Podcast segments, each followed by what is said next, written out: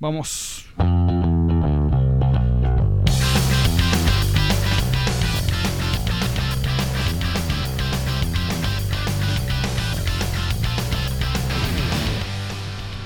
Hey muchachos, buen día, buenas tardes, buenas noches, dependiendo del lugar y la zona horaria en la que nos estén escuchando.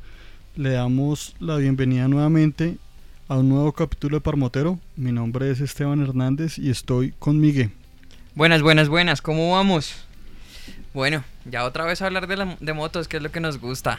A darle hoy a este nuevo capítulo. Antes de comenzar, quiero comentarles que nos pueden seguir a través de nuestras redes sociales, en Facebook, en Instagram y en Twitter, como arroba parmotero, en todas. Y para escucharnos, no olviden seguirnos aquí en este canal de YouTube y también nos encuentran en Spotify. Muchachos, y Miguel, eh, como recordarán en capítulos anteriores, hablamos de cómo llegar a nuestra moto, qué recomendaciones tener al momento de escoger nuestra moto, pero algo que también le pasa a uno por la cabeza es, oiga, si hay una moto de un valor X y tengo un carro por el mismo valor ahí más o menos, porque me voy por la moto, ¿no? Si puedo tener ciertos beneficios andando en el carro. Bueno, sí, pero aquí hay cosas que son bien discutibles. Eso sí es. Depende de cómo lo veas. Sin embargo, vamos a tratar como de ser lo más imparciales posibles. Eh, hablando del tema de carros versus motos. Vamos a entender, saber un poquito de los pros y los contras que tiene cada uno, que son hartos. Sí. Oiga, amiga, y a diferencia mía, usted maneja también vehículo, ¿no? Sí, también manejo carros. ¿Hace, hace cuánto tiene la licencia de conducción de, de carro? Yo estoy en eso hace 8 años, tengo mi licencia de conducción de carros. Y más o menos hace 5 años tengo la de motos. O sea, la diferencia fueron 3 años. Sí. Y tiene sus cosas, tiene sus cosas más chéveres manejar carro. Bueno, yo sí, por lo menos, eh, la verdad le confieso acá y que a todo el mundo le hace raro, yo no sé manejar carro. Va a man. quedar entre nosotros. Sí, sí, más. aquí nadie más. Yo no sé manejar carro. Lo máximo fue darle un par de vueltas a la manzana a un carro de un amigo que se arriesgó a prestármelo y fue en primera que le di la vuelta, pero no más. Le tengo cierto, no sé, como, como respeto por el tema del espacio. Oiga, amiga, ¿y su licencia qué, qué tipo es? Esas vienen para varios Se, Para- supone, se supone que las licencias vienen en términos de transporte privado y transporte público. Sí, las mías es B1, Veo, ok. que es en Colombia la que sirve para manejar carros. eh, Normalitos. Automóviles o camionetas normalitos. De familia, de carro, normal, Sí. sencillito. Sencillito. Miguel, y usted teniendo la licencia de conducción de carro, usted me había comentado, si no recuerdo mal, que en algún momento también pensó en optar por tener un carro, ¿no? Sí, de hecho al principio, antes de tener, antes de estar con todo el tema de la moto, yo lo primero que pensaba era en comprarme un carro. Listo, le, le pregunto acá también, que aquí entre nos, ¿por qué quería comprar el carro? que le llamaba la atención? La verdad. Digamos que yo recién había empezado a trabajar, o sea, ya, ya recién había recibido mi título profesional y dije, bueno, esto se supone que tiene que darme un estatus, no sé qué, no se come toda esa maricada que se, que se inventan cuando uno se, se gradúa de la universidad. Entonces yo decía como, oiga, no, yo quiero un carrito y ya lo voy a poder mantener y no sé qué. Hmm. Pero haciendo cuentas era un carro bien chimbo. Y fuera de eso, seguramente me iba a pedir mucha plata en talleres, en mecánica, en todo eso. Entonces, eh, en ese proceso muchos amigos comenzaron a convencerme como, venga, es mejor un carro, no sea terco, es, es mejor, perdón, una moto. No sea terco, es mejor una moto. Entonces en ese proceso pues eh, resulté en el camino de las motos. En ese momento, ¿usted qué le, le veía de pro, o sea, en lo bueno, al carro? Pues bueno, es que el carro de por sí tienes mu- tiene muchas cosas a favor. Por ejemplo, primero la comodidad. Sí. Usted en un carro normalito va muy cómodo. Las sillas son mucho más ergonómicas. Por más de que esté en una moto que sea para viajar, usted está más cómodo en un carro. Ok, interesante, pero discutible. Discutible total. Lo segundo es que eh, las condiciones climáticas le ayudan más a los carros que a las motos. Buen punto. Y más en esta hermosa ciudad en la que puedes tener todos los climas en un solo día. Bogotá, para los que conocen y para los que no conocen, es una ciudad extraña. Porque en la mañana puedes amanecer con heladas a 2-3 grados. A las 10 de la mañana hace un sol, al mediodía está tranquilito, suave, y en la tarde cae un aguacero que uno parece que va a ser el diluvio, y en la noche otra vez está tranqui. Y a veces invierten los papeles, amanece lloviendo, después hace sol. Entonces, aquí en Bogotá sí el tema climático es extraño. Nos damos ese lujo de tener todos los climas en un solo día. Sí, y pues digamos que en, en, en pro de eso también pensaba como, "Uy, me da un poco de mamera mojarme. Sobre todo me da un poco de mamera mojarme. Uy, Pura suquitar, sí. ay.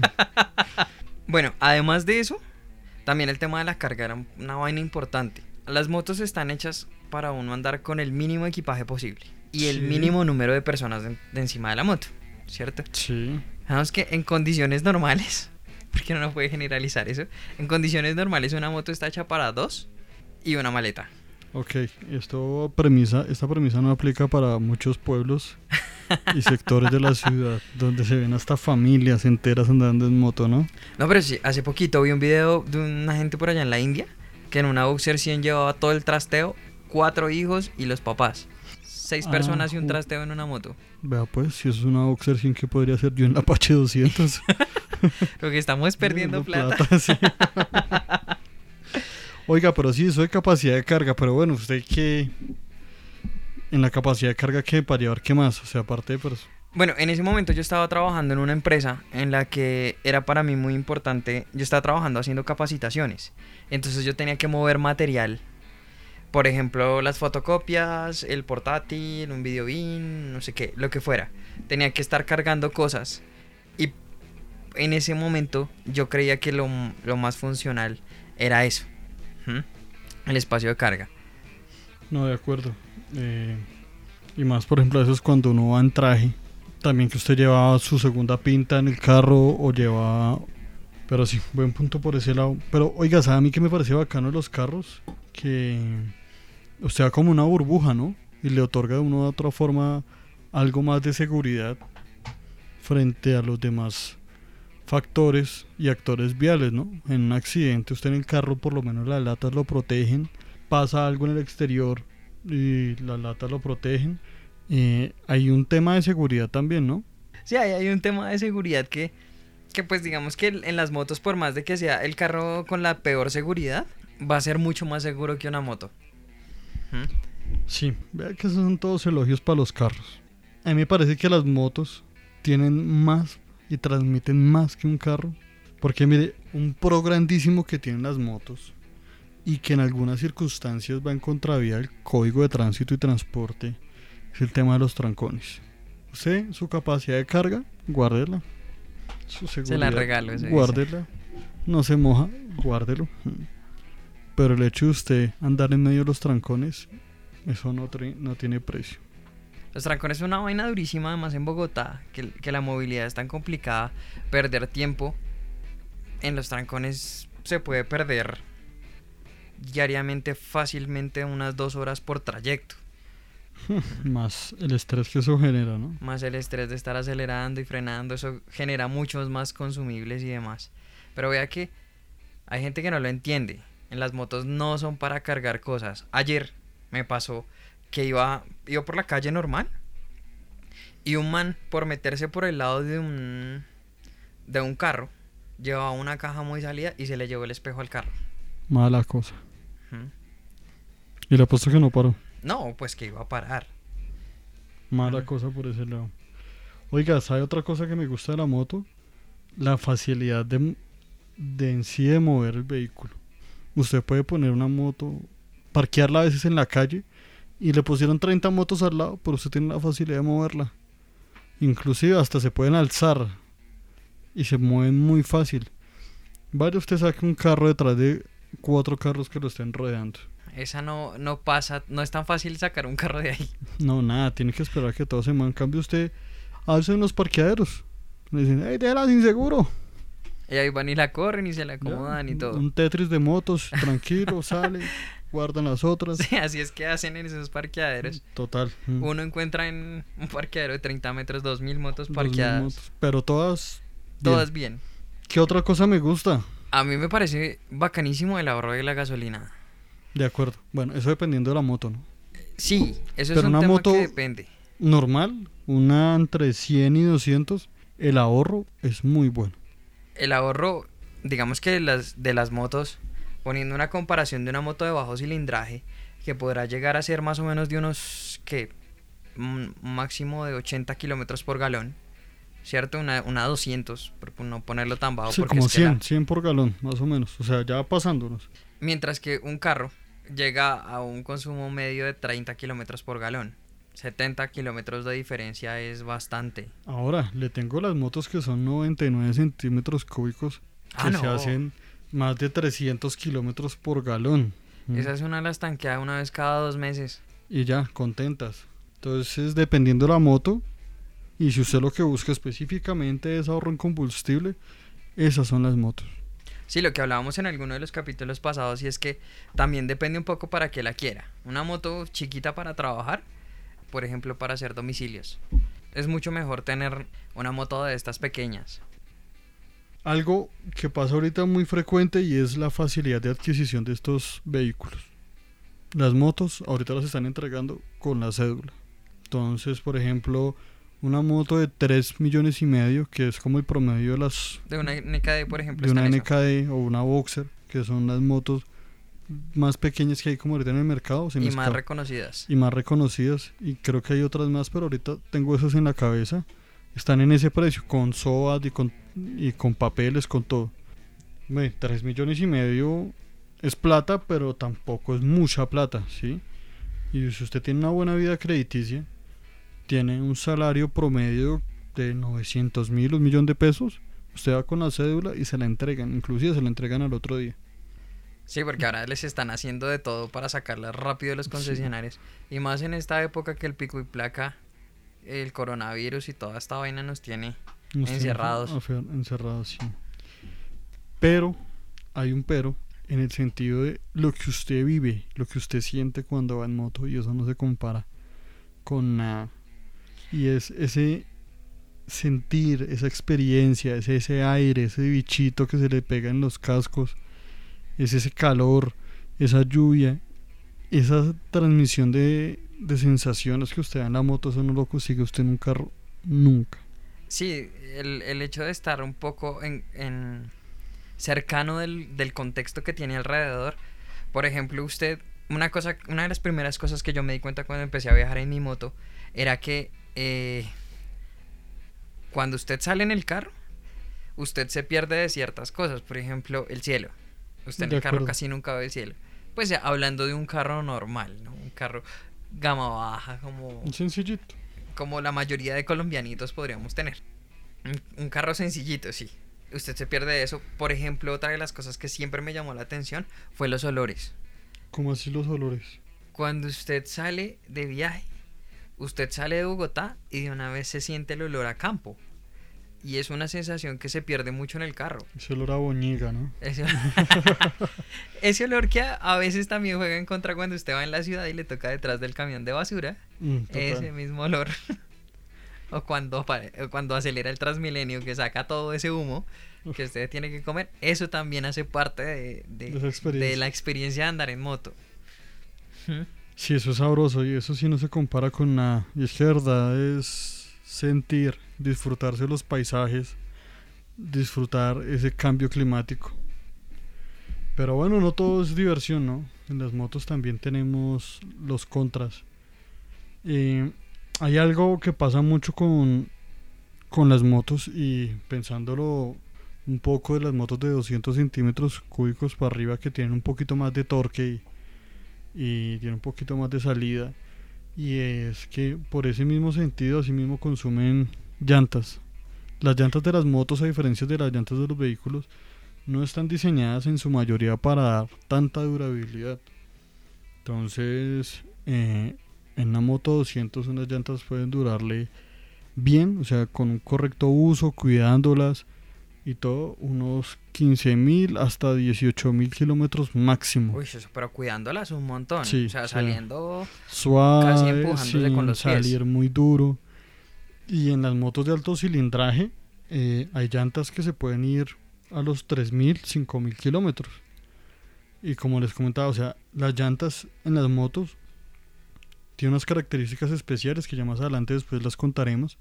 Dada la tecnología con la que están diseñadas las llantas, suelen ser mucho más costosas que las de un carro. Entonces vamos a encontrar llantas en el mercado, claro, desde 100 mil pesos, pero son unas llantas malísimas, unas perro, como dicen por ahí. Pero vamos a encontrar llantas buenas que en promedio están entre los 250 a 350 mil pesos, unas normalitas. Y ya las de gama más alta pues van de 400 y llegan hasta millón, millón 200, millón 300. Por rueda. Por rueda. Entonces, por ejemplo, una moto de alto cilindraje, las llantas fácilmente el par le puede estar saliendo en 2 millones de pesos. Y usted con 2 millones de pesos compra casi 8 llantas de un carro. Y las llantas de un carro están diseñadas casi para los 30 mil, 40 mil, hasta más kilometraje. Entonces se genera un poquito más de desgaste en ese sentido. Y así mismo sucede con las piezas de la moto. Bueno, pero vea que no solo las llantas. En las motos también hay un gran problema y es el tema del desgaste del motor, de las piezas del motor. Cosas como el kit de arrastre, que para el que no sabe es lo que hace mover las motos. El tema de la cadena, los piñones y lo que transmite la fuerza desde el motor hasta la rueda de atrás para que la moto se pueda mover. Ahí con el tiempo se van, se van dañando y se van desgastando esas piezas. Y la durabilidad del, del motor de una moto es mucho menor y es muy inferior al de un carro. De acuerdo, sí, eso también va en el cuidado, pero por lo general sí. Además, por ejemplo, en los vehículos usted no tiene cadena o cardan, sí, o la correa que tienen algunas motos. La recomendación, por ejemplo, con las cadenas es estarlas tensionando por lo menos cada 15 días, por lo menos. Adicional de tensionarlas, hay que limpiarlas, lubricarlas que eso es algo que los carros, usted no se baja del carro y se agacha a limpiar la cadena, ¿no? ni, va, ni va a meterle a, la cinta del motor a, limpiarla. Sí, no, no, no. Ni a lubricarla, no. Pero también eso de, de estar limpiando la moto tiene otro problema y es que si usted no lo hace, hay gente a la que le pasa que comienza a ensuciarse la ropa y eso lo detesta.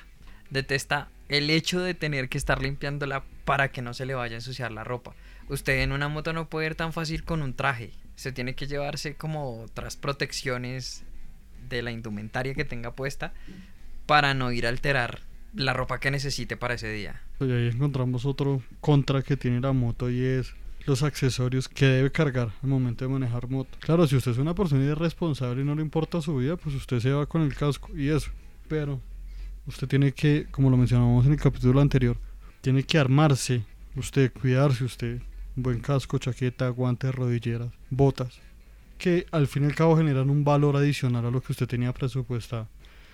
¿Mm? Aunque a favor de eso, son cosas que uno compra por ahí cada dos o tres años. De acuerdo. O sea, los cascos, la recomendación, lo que había escuchado de algunos expertos en el tema es, usted lo cambia cuando tiene un accidente o máximo al año y medio dos años cambia usted el casco. Ya si usted lo cambia más seguido es por goma. Y un casco está fácilmente en el orden, un buen casco digamos que está, esto se mete Helmet últimamente, pues yo no sé, por las estrellas y la evaluación que tienen parecieran ser buenos y son cascos de 300, de, de ahí para arriba. No, sí, son buenos. Unos AGV, un K3 está en 600, eh, uno de pista está en 5 millones, ah, hay uno de fibra de carbono que está en 1.200.000. Entonces desde ahí podemos llegar al siguiente punto, digamos que a la siguiente desventaja grande que tienen las motos y es el tema de la accidentalidad. Se saben que el actor vial, eh, el motociclista, es el más propenso a sufrir lesiones graves, inclusive la muerte, en cualquier accidente de tránsito. A veces sí por más protecciones que tenga, los accidentes fuertes sí no los, no los respalda nada. Claro, en un carro, las personas también se mueren en los carros, pero tienen más, mayor probabilidad de sobrevivir un accidente dentro de un carro que estar encima de una moto. Digamos que ya como último punto, es más fácil robarse una moto que un carro. Claro que depende de la moto. Que hay motos que empiezan a tener más tecnología. Por ejemplo, está la, la Suzuki GSX-R. Ahora vienes con sensor de proximidad. Es más difícil robársela porque también es robable, pero comienza a tener su comienzan a, salvaguardar un poco más las motos las por parte de las marcas. De acuerdo. Últimamente, incluso las líneas de BMW también vienen con los sensores de proximidad. Pero volviendo a la moto del común, la moto corriente como la suya, como la mía y la de muchos que nos están escuchando, es fácil. Lo que yo les decía como ventaja de, de la facilidad de moverla y todo ese tema también sirve una desventaja Porque han visto videos en que ven una moto mal parqueada, la suben y la montan en una camioneta, en una pick-up, Chao. se la llevaron o la suben a una camioneta con platón y chao. ¿m? Y también son muy susceptibles a, a romper eh, el candado que tienen la mayoría de las motos del bloqueo con la llave, Ah, no, eso es una patada y sale. que es una patada y sale. ¿m? Eh, sí son muy fáciles de, de hurtar, eh, pero para eso también existen varios elementos de seguridad que sería chévere más adelante explicarlos. Aprovecho aquí un momentico para recordarles suscribirse a nuestras redes sociales. Nos pueden encontrar como arroba parmotero en Facebook, Instagram, Twitter. Y también para que nos escuchen por los cana el canal de YouTube arroba parmotero y en Spotify como parmotero. Oiga, amiga, pero que los carros también tienen sus, sus cositas malas, ¿no? Le dimos ya mucho palo a las motos. Tienen sus contras, bastantes. Principalmente y el más, más grande de todos que yo veo que a mi, a mi tipo, a mi estilo de vida le afectaría, eh, son los trancones. Los trancones son inmamables en un carro. Además, póngale que es un carro colombianito normal. Entonces tampoco hay aire acondicionado. No, vea, yo ya no sobrevivo, ya no me, me da mareo, me da rebote estar en un carro en un trancón. Necesito bajar la ventana y sacar la cabeza como los perros para sentir algo de viento, ya no me aguanto. Por más lujoso que sea el carro, por más cómodo que sea el carro, no lo soporto. Ni un bus, nada. Necesito sentir aire, así, sea, con- así se tire el aire la contaminación de Bogotá. Oiga, pero ¿sabe qué otra cosa es re harta del tema de los carros? Y que esto sí lo tienen hace años Añ- años, Años, que les ha años. tocado. que ahorita a nosotros nos tocó por el tema ambiental, que es cuestionable, es el pico y placa. Qué jartera esa vaina porque además usted tiene su vehículo, paga sus impuestos, pero lo puede usar, usar día de por medio en Bogotá. Y ese día por medio hay congestiones, trancones y de todo. Entonces tampoco. Ahorita nos ha dado duro el tema. A mí por lo menos me ha dado durísimo el tema de no poder sacar mi moto dos o tres veces en la semana. Afortunadamente estamos en confinamiento, ¿sí, no?